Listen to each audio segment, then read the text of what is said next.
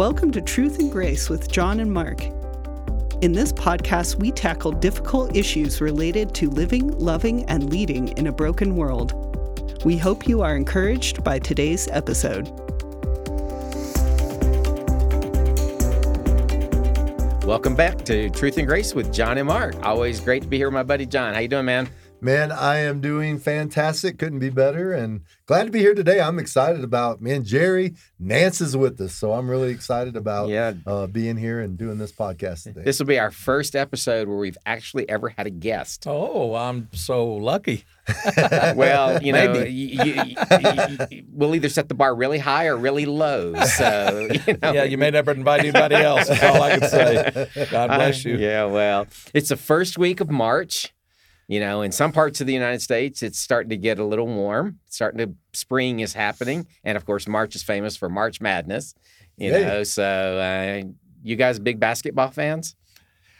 Yeah, I love watching March Madness, but I usually only start watching when they get down to about the last eight or 16, 8, and 4, because I that's when I get really interested. Sure. yeah, I, I fill out my chart. I, you fill out a chart? Yes. With the, you know, 64 teams or whatever. Uh-huh. And it is, it's the greatest exercise of prayer all year long because I really haven't watched any of the teams. So I'm like, God, uh, who's going to win? Creighton or, you Yeah. know, so- That's Yeah. your greatest exercise of prayer in the entire year, John. We need sports wise. Yeah. Uh-oh. okay, that might have been an exaggeration slightly. You just got an insight into John Bailey's prayer life. Uh, no. Uh, so, any any, I mean, we're we're way out in front. Any picks for this year? Yeah, it's way out in front. I mean, uh, you know, I, I'm I'm a SEC guy, so I think Alabama's up there. I'm always for the Florida Gators, uh, but there's you know then there's faith, and then there's like you know, crazy faith. Yeah. And then there's so yeah, yeah. It's, so yeah, it's hard. I grew up in Arkansas, so I've always been hoping to see the Hogs, you know, get on get on up there. And basketball used to be kind of one of their strengths, and so, but very rarely do you ever see them in the in the finals. Sure. But but they would be my love to see them really do well this year. Yeah, well, Jerry, it's an honor to have you here with us today. Jerry Nance, for those who are listening, is the chairman of the board of Global Teen Challenge.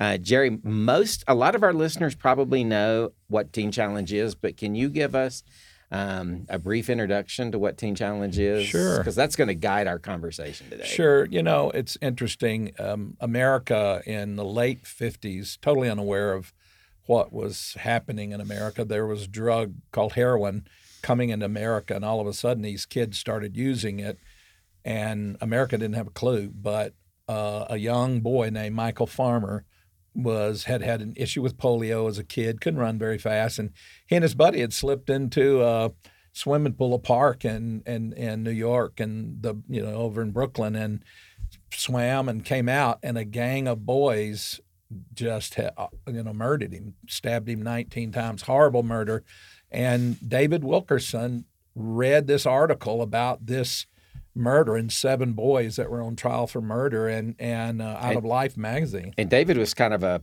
country preacher at Oh, he was in Turtle right? Creek, Pennsylvania area. Yeah. I mean, yeah, and he had never been to New York City, never had a heart for the street kids and stuff like that. But God just t- t- touched him and said, "Go help those boys." Mm-hmm. And by that, just word from God, he told his church what he was going to do. Long story short, went to New York and started talking to kids in the streets and all of a sudden he saw all these drug addicts and they he was trying to figure out how do you have there's gangs but then gangs were all engaged in drugs. Mm.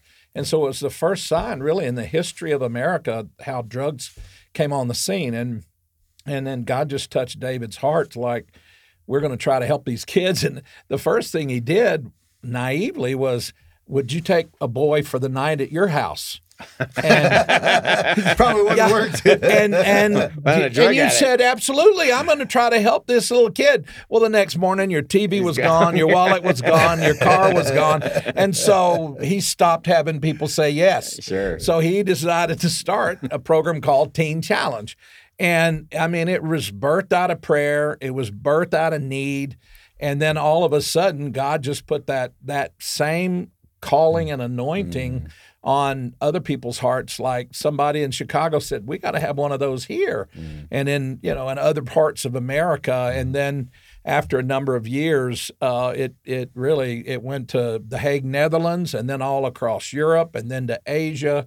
And today we have Teen Challenge centers in 143 countries of the world, some 8,000 uh, locations with some 35,000 boys, girls, men, and women in residential care. And that's probably the what we would call the sweet spot of Teen Challenge mm-hmm. is a long-term residential program for people suffering from addiction. Now, if if I remember right, Teen Challenge has an incredible success rate. Yes, yes. All the research studies over all the years. I mean, it's back as early as the 73, 74. Dr. Catherine mm-hmm. Hess did the first study back in the day. And, and the, the rates have always been between in the 80s to 86% kind of success, you know, that, that who if you complete the program. Now, if mm-hmm. you leave early, Sure. that's another story but from those that enter the program and complete the program. And, you know, we've found students from time to time, they'll stumble a day or two afterwards, but they'll get back up because the truth sets you free. The mm-hmm. Bible mm-hmm. verses, like scripture memorization, is one of the courses. So these folks coming off the streets, their minds are messed up mm. on drugs. They start memorizing the scriptures, and mm. God starts healing their minds, their hearts, their bodies. It's it's incredible. So um, obviously, scripture memory is one of the one of the tools that's used there.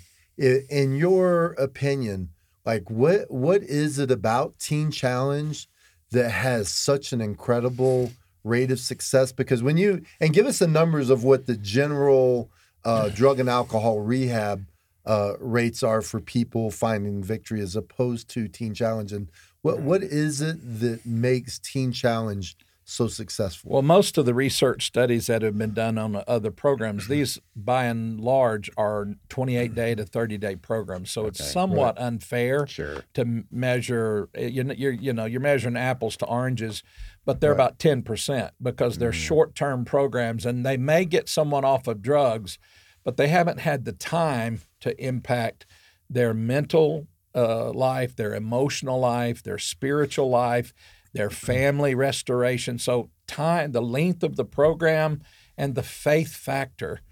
You know, we know that faith in Teen Challenge, a, an individual that you know puts their trust and their their hope in Christ, that it'll change their life. And mm-hmm. when that happens, you start seeing the change in their lives. And it takes months sometimes for the families even to trust what they're seeing because they think this is another con. Of course. And so you, it takes time, but that is the, the the greatest part. And then part of Teen Challenge is the like probably seventy percent of all our staff are graduates of the program. So you got addicts helping addicts. You got mentors that said, "I was there. I had those feelings. Here's how you're feeling now." Those people are speaking life mm. back into the to the students because they've been in those shoes Sure. You know and, and it's but this is kind of a humorous thing. A student asked me one time they assume because you work in the addiction field that you were an addict for whatever reason people assume that.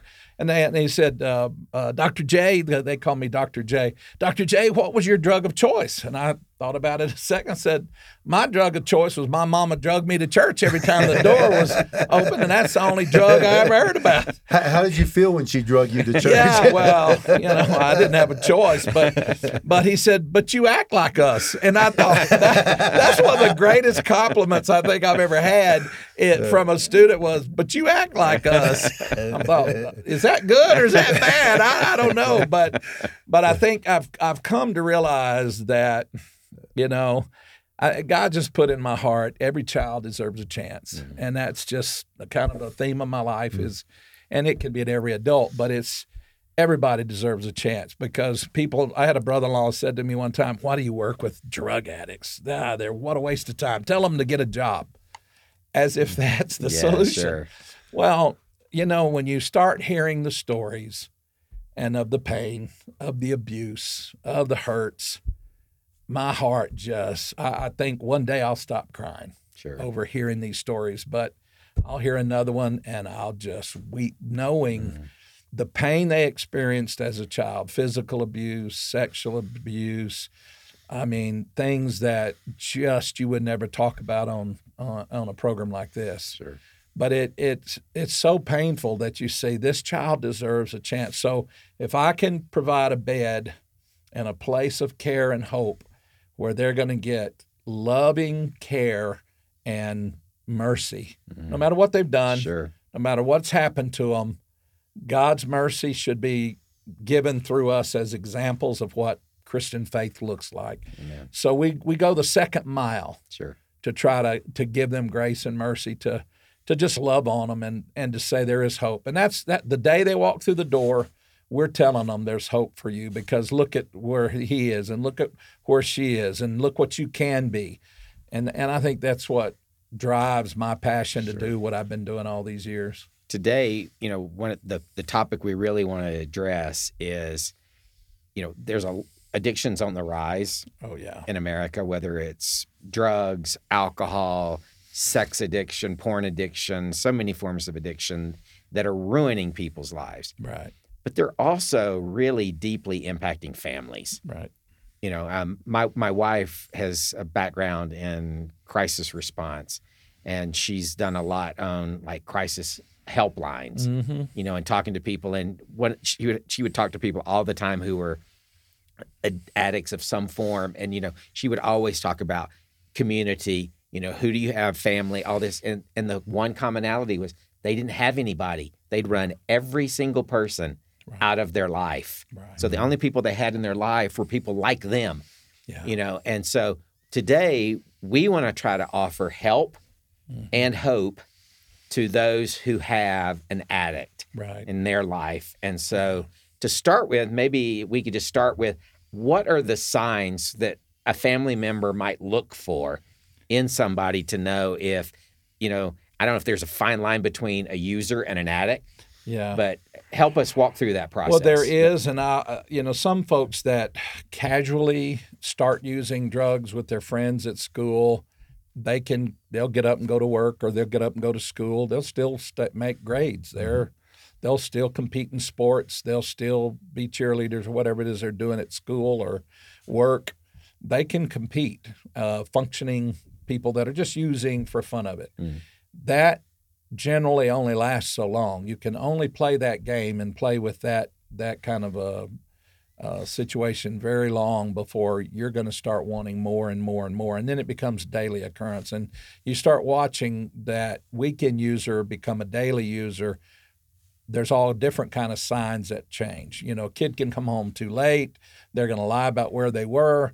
They're going to spend money that they don't have. They're going to lie about that. You're going to start as a parent missing monies in your wallets or in your house. You may even start missing items from your house and wondering what happened to that.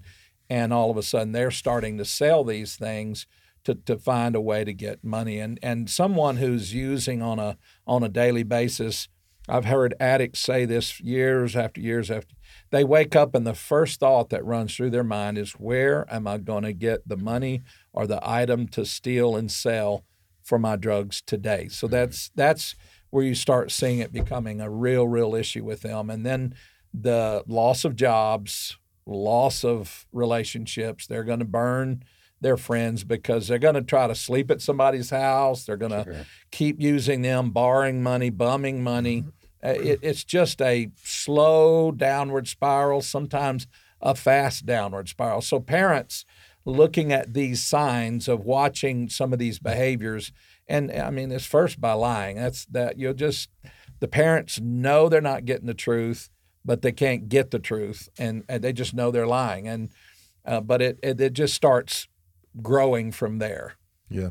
You know, as a pastor for years, I found that uh, people who would deal with addictions like this, that um, is no longer really, they're not really in their right mind. Right. So in a in a time and a place we go, I would never steal from my grandmother. Right. I would never steal from my parents.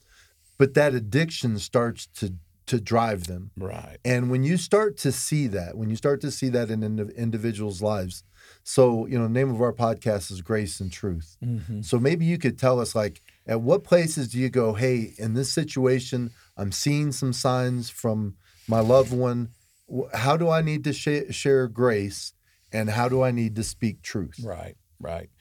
Well, you know, when you you the my I always challenge, you know, mm-hmm. moms and dads, you have to confront the the individual with the reality of what's mm-hmm. going on. These behaviors are absolute truths around what's going on. So you've got to be honest and confront that. And and it it often comes out in a fight to mm-hmm. where mom and dad are yelling because their son or daughter are doing things and they know they're doing things, they're not showing up or they're, you know, wrecking cars, they're getting in trouble with the law.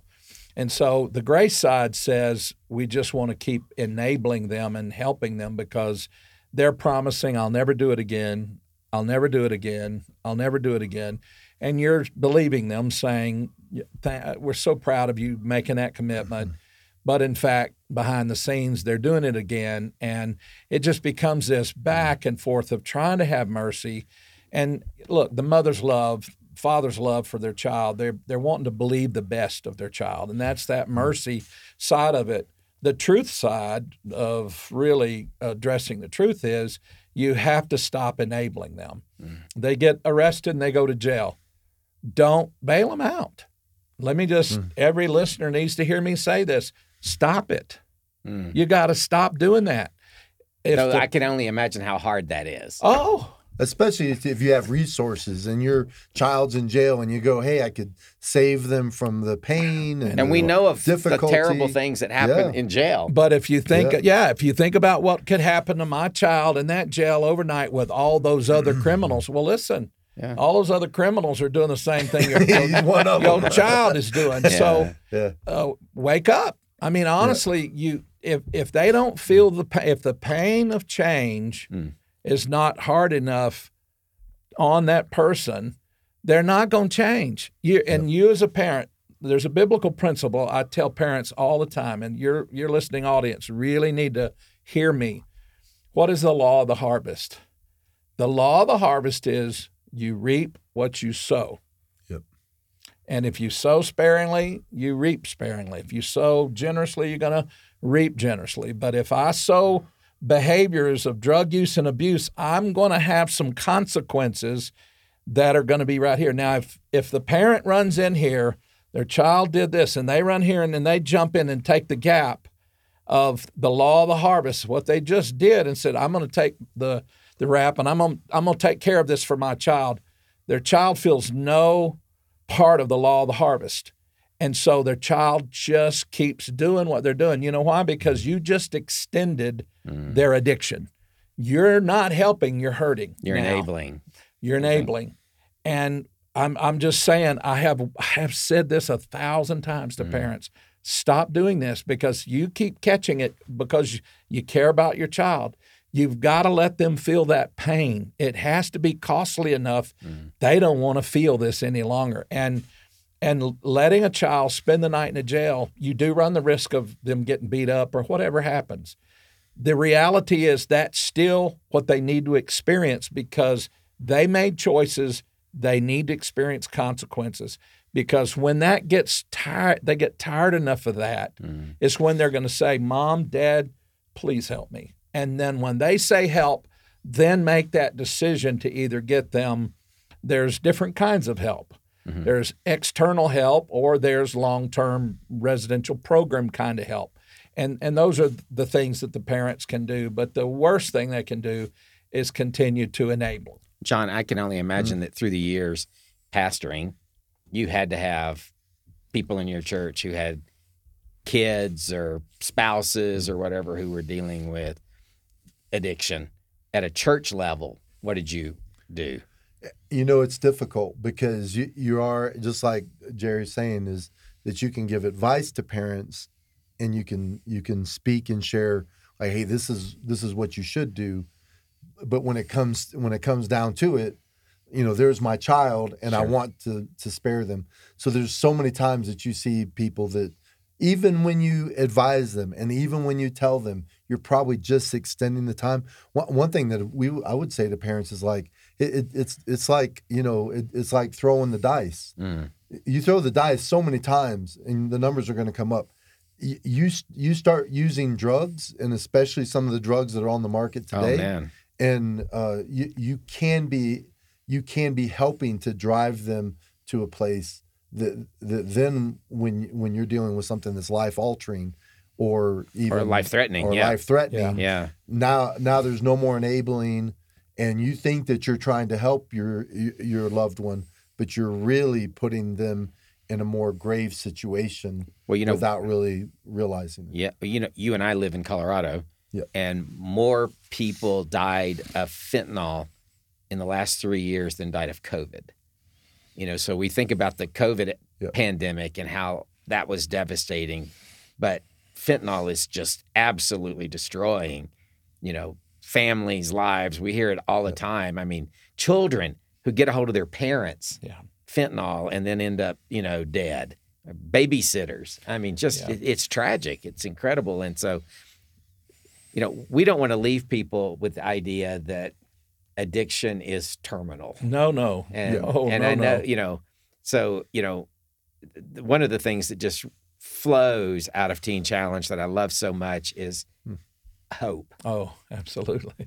Yeah. You know, that it, it, if ever I've been involved with a ministry that kind of says, you can't sink too low, Right. that Christ cannot redeem you Yeah. and rescue Yeah. you, it's Teen Challenge. Amen. you know, and because I mean, the stories are just, you know, the records are replete with just story after story after story of people whose lives were absolutely, Right. yeah you know, destroyed, and God brought them back, and you know, didn't just save them. That's one thing I love about the gospel. He doesn't just save our souls; Right. He saves our lives. Amen. You know, I, I, you know, I know you could tell story after story of Yeah. people whose lives have been changed, and you know, they're, they're they were spiritually redeemed, but Right. their their marriages were put back together. Yeah. family relationships were restored. So, you you mentioned residential Mm-hmm. plans. That's that's the sweet spot of Right. Teen Challenge. You mentioned the 28 day, 30 day programs. Mm-hmm. What else is there out there? You know, not everybody can get into a Teen Challenge Right. program. Not everybody's, I can only imagine. I mean, you tell somebody, you tell an addict who's worried about, I mean, he's living mm-hmm. moment by moment or she's living moment by moment that they're going to be in a program for a year. Right. I can only imagine they got to get pretty low before they're even willing to submit to that. Hey, hey, and to add to that, so if somebody came to a teen challenge facility and they bring their loved one, would you guys just automatically go, yeah, you should be in teen challenge? Or do you do counseling with them to go, yeah. you know what, you could do this in the church, or you could do this with a counselor, or you need to be in a your care facility? Right. So how, how do you That's- navigate yeah, through Right. That's well, good. we do intake uh, assessments of every individual coming through the doors as to what the level of their addiction is. Mhm. And if they've been using and abusing at, at a level that we really see uh, uh, like an outpatient program where they can go into, there's a program that Teen Challenge partnered with uh, years ago called Living Free. There's also all kinds of other um, uh, of just like once a week kind of programs across America that can be utilized for really holding yourself accountable. You know, you you mentioned it earlier, uh, Mark, the about isolation. That's people isolate themselves because of their behaviors, but they also that's one of the number one uh, choices of an addict is to isolate. Mm. And parents a lot of times are are so embarrassed to get help for their child because it just embarrasses them to have to think about their child being in such a way and so many addicts coming through our doors today because of over the you know like um, hydrocodone because of athletic injuries and and things like that where all of a sudden they were overprescribed you know some years back and they were getting bottles of 60 and 80 tablets of this stuff. Well you start using that uh, not as prescribed and you you really get so addicted to it that it, then you start buying it off the street. That's where you get into this fentanyl and other things and you're buying it illegally but in all honesty there's so many that have come that genuinely they were they're good hard working people they've got intelligence they're educated they're talented I'm always shocked at the extreme talent of people come in. And we had a gentleman that owned three different veterinarian clinics. He was brilliant. But as a child, he had been kind of abused, and he used to sneak out and climb into a window of a veterinary clinic and sleep on the floor in this veterinary clinic because the guy let him volunteer there. And he just loved it so much there. Finally, the fellow found him there so many times, he just bought him a bed and let him sleep there. Mm. Well, he grew up and became a veterinarian, but got some some pressures on him and started actually using horse tranquilizers mm. and uh, and was so knocked out on dope that that he just started ruining his business and stuff. So he came in and he said, "Don't ever put me in front of a church to testify to tell my story because I operated on somebody's cat, you know, or I operated on somebody's dog." But brilliant, talented, but just got in. Look, there's life's a, a series of seasons, and he got into a bad season, mm. made some bad decisions but today he's his clinics. He got his mm-hmm. medical license restored, everything, and he's doing great. I could never use his name or anything because sure. it could really hurt his hurt his business. but I cannot tell you how many more stories are just like that where they just made some bad decisions for a short period of time but realize I got to have help. Here's a guy that was really a millionaire, multimillionaire, sleeping in a dorm of 28 guys that many of which came off the street from behind a local bar the you know the night before and so it, it's incredible the friendships and the loyalties that happen but you know addiction is is curable yeah. and and what you see there is so much hope when individuals come in and they all of a sudden you start seeing this transition in their face in their walk mm-hmm. and they're just trying to help others we, we, we talk about the teen challenge dynamic, and the teen challenge dynamic, uh, dynamic is when the students start discipling the other students, mm. you start mm. realizing that that dynamic is happening because their lives have been changed so powerfully. They're truly wanting to reach out and give to the other students in the mm. program. But for the parents talking about this, there's a program called Sober Peer. Sober Peer, it's online, it's an okay. app okay. where someone can go on and get online counseling, online mm-hmm. coaching, and help. Parents can get input and counseling and so forth. Global Teen Challenge uh, built, paid for, and designed that for help. There's other different help apps on on online because you can be totally anonymous and and talk and get help. There's a lot of people. One out of ten addicts will seek residential care. So there's a whole lot of people abusing drugs and going to work and driving and doing other things. But if they can get help online or through a a a uh, confidential uh, small group setting, it's that's where they need to find help. But my my encouragement is get help, do something. If you're breathing, you can do it. Mm-hmm. You can do it. I don't care what your situations are. If you're alive and you're breathing, there's hope for you. Praise yeah, God. One of the great stories of hope is uh, is uh, Nicky Cruz. Oh yeah. Uh, Nicky, I go actually go to church with Nicky Cruz. Great friend. Uh, he was one of those boys. Yeah. That was uh, that, that was a part of David Wilkerson coming to rescue them incredible testimony mm-hmm. of God's delivering power. So I want to say to people that are watching today, like there is hope. Amen. And now he's Nicky Cruz has been one of the greatest uh, evangelists in our generation.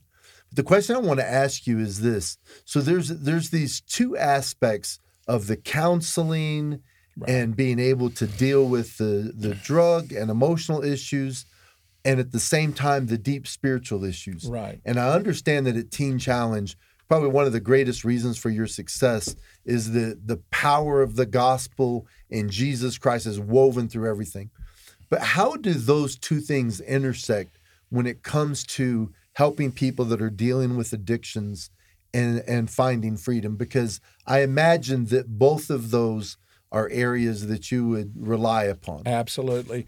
Absolutely. And, you know, it, it happens just as the daily schedule's going on. I mean, you don't, you, you have classes every day, you have chapel that they're in every day.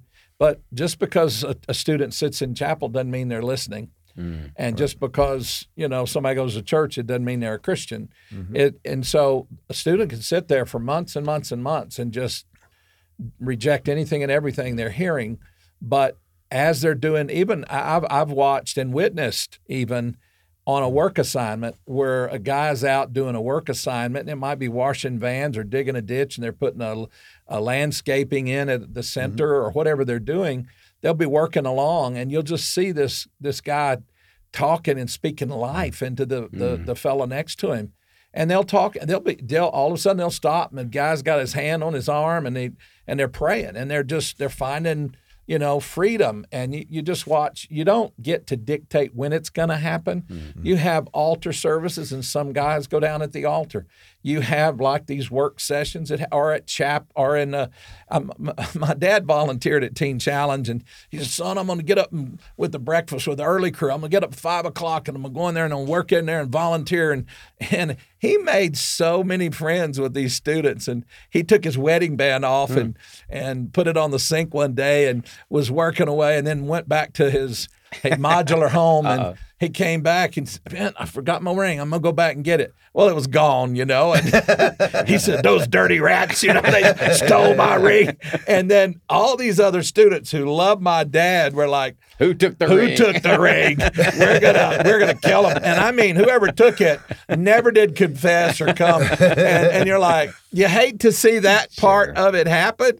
But I said, well, Dad, you learned a valuable lesson, you know. And so we don't leave our vehicle keys in the cars, you know, and, and we don't, you know, we, there's things you just have to be careful of. And, but at the same time, you just watch God do it mm-hmm. when He mm-hmm. wants to do it, how He wants to do it. And in a, in a matter of moments, you can watch grace from heaven touch a, a person's life and them get transformed. And then the rest of what we do is disciple. Mm. We're helping them learn how to. I mean, we've got all these courses that they're sitting in on uh, loving God, my Father. How do you the names of God? You're learning the names of God and all the features and the characteristics of God and why your God, your Father, loves you. And I, I mean, you hear these stories. I asked a question one time in a small group meeting. I said, "What was your relationship like with your father from the age of, of five till 10. And I had about eight students, male and female at the time. Girl to my right just starts bawling. Next girl, bawling. Next guy, he says, pass. He didn't want to. He didn't want to talk about it. Yeah. Next person finally starts talking. Said, "Well, you know," and and it's just pain. And this, mm. she just this this person just starts talking about how bad physical abuse and and and just my dad was an alcoholic, very very abusive. One young man, he just he looked up from from being bowed down, tears just running down his face. He said, he said the only word I can think of is terror. That's how to describe my relationship with my father's terror. He he used to beat my mother unmercifully as a drunken alcoholic and knock her unconscious. And he went, when I got old enough, I stood in the way and his you know dad knocked him unconscious. He said when i was 11 he took a vacuum cleaner cord and he beat me so bad that the day i left my house blood was running down the back of my back. I have never been home since then. I hate my father. Well now you're hmm. talking to him about loving god your father. So this gap of how do i love my father to Father God. To, How can you believe in a good heavenly Father when you've never seen a good earthly right? One? Yeah, and yeah. and so we just stopped and had prayer for this young man, and began to try to really help him deal with this deep, deep rooted hurt. But it's time, and this fella had been in the program almost 11 months before that came out. Mm. So you never know when it, that that level of hurt is just going to kind of finally emerge. But when we can help them get healing mm-hmm. from that, then they get to step up to a new level of freedom that that can't control me any longer because mm-hmm. I'm a child of God. I've got friends that do love me, and I have a lo- heavenly Father that loves me. So we started taking them into, you know, the book of John, First John, you know, to take them into the real love of God and understanding God's love and grace. And so, gosh, it's a That's it's great. a never-ending challenge, but at the same time, to all the families that are listening today, I would just say there is hope. There's always hope, Uh, but the greatest hope is found in Sure. Jesus. What kind of support systems do you find that are useful for those who have family members that are addicts? Um, there's there's a program in Living Free that's exclusively designed for working with uh, the family members, and it's a nine week program that that pa- parents can go through and Living Free, and and it's really really very effective. I would say even in their church, their local church, just being honest and getting into a small group setting, talking to to others, and finding some uh, others that can actually listen. Uh, Sober Peer online, they can call and talk to coaches and counselors that can speak life into them about the help that's available to them as a parent who is hurting. Thank you. You know, so um, but really, it's it's tough. You just gotta. They're going to have to kind of do a little bit of research and work at. Well, we're, finding we're going to include the resources you've mentioned Okay. today in our show notes Okay. so that people will be able Good. to have access to that. Uh, as we're kind of wrapping up, John, you have any final questions for Jerry? Yeah, I think the biggest thing is, um, you know, as, as we're closing, um, just to say somebody's out there and they have a family member, friend. We've ob- obviously given them some tools. Like to, today, in what way would you speak to them to encourage them? Because this this has to be devastating Yeah. Yeah. uh, to encourage them that there is hope. Uh, one of the things we talked about the other day too is when you when you cure an addict that has been abusive or, or gone through these things, bad fatherhood issues or whatever, that literally you're saving their children and generations to come Yeah. and everybody that they have contact with. So Yeah. finding freedom for those people, it's just so important. Yeah. What would you say to that family member or that maybe that person even that's dealing with an addiction?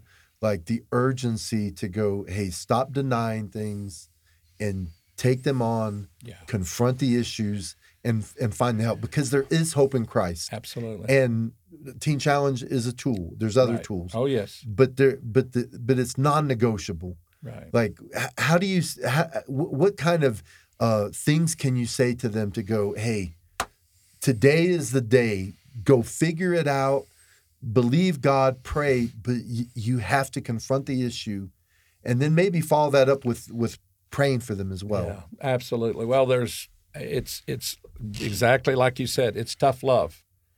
The Yeah. parents have got to stop enabling. If you ever want to see change, you can't Yep. keep enabling them. And so what you were saying is you got to stop and you've got to release if you can pray and put your child on the altar and leave them there and not take them off, but leave them there, that means changing locks on your front door. I mean, you may have to kick them out of your house. I mean, that's those are the hard decisions Sure. because you have to stop giving them that opportunity. If they're not going to change, the parents have to start making the hard decisions. I got a call uh, probably three weeks ago from a couple, and and the, the boys in our young man's in his forties. We are so tired. Great Christian couple. We have done this. We have dealt with this for year after year, and I guarantee you, you got listeners that are saying you're talking about me and my child, my son. And she said, you know, we finally called the police on him, had him mm. arrested because he was so violent verbally in the home and throwing things and trash in the house. We called the police. They arrested him, put him in jail. And then we changed the locks on the house. When he came and knocked on the door, can I at least get a meal? No. Until you as a family stop do it. Remember mm. the law of the harvest. Yeah. You gotta they need to reap what they sow because at some point it has to get bad enough where they say, This is just time, it's time to change. So you said it, Pastor, is uh, you just have to as parents come finally come to, to quit being so merciful, which you want to have mercy, but mercy is saying no. Yeah. I mean, mercy has to be tempered with justice. Absolutely. That's the whole point about this podcast. You know, Yeah. truth and grace. Amen. One, you know, if you if if it's all about truth, you become legalistic.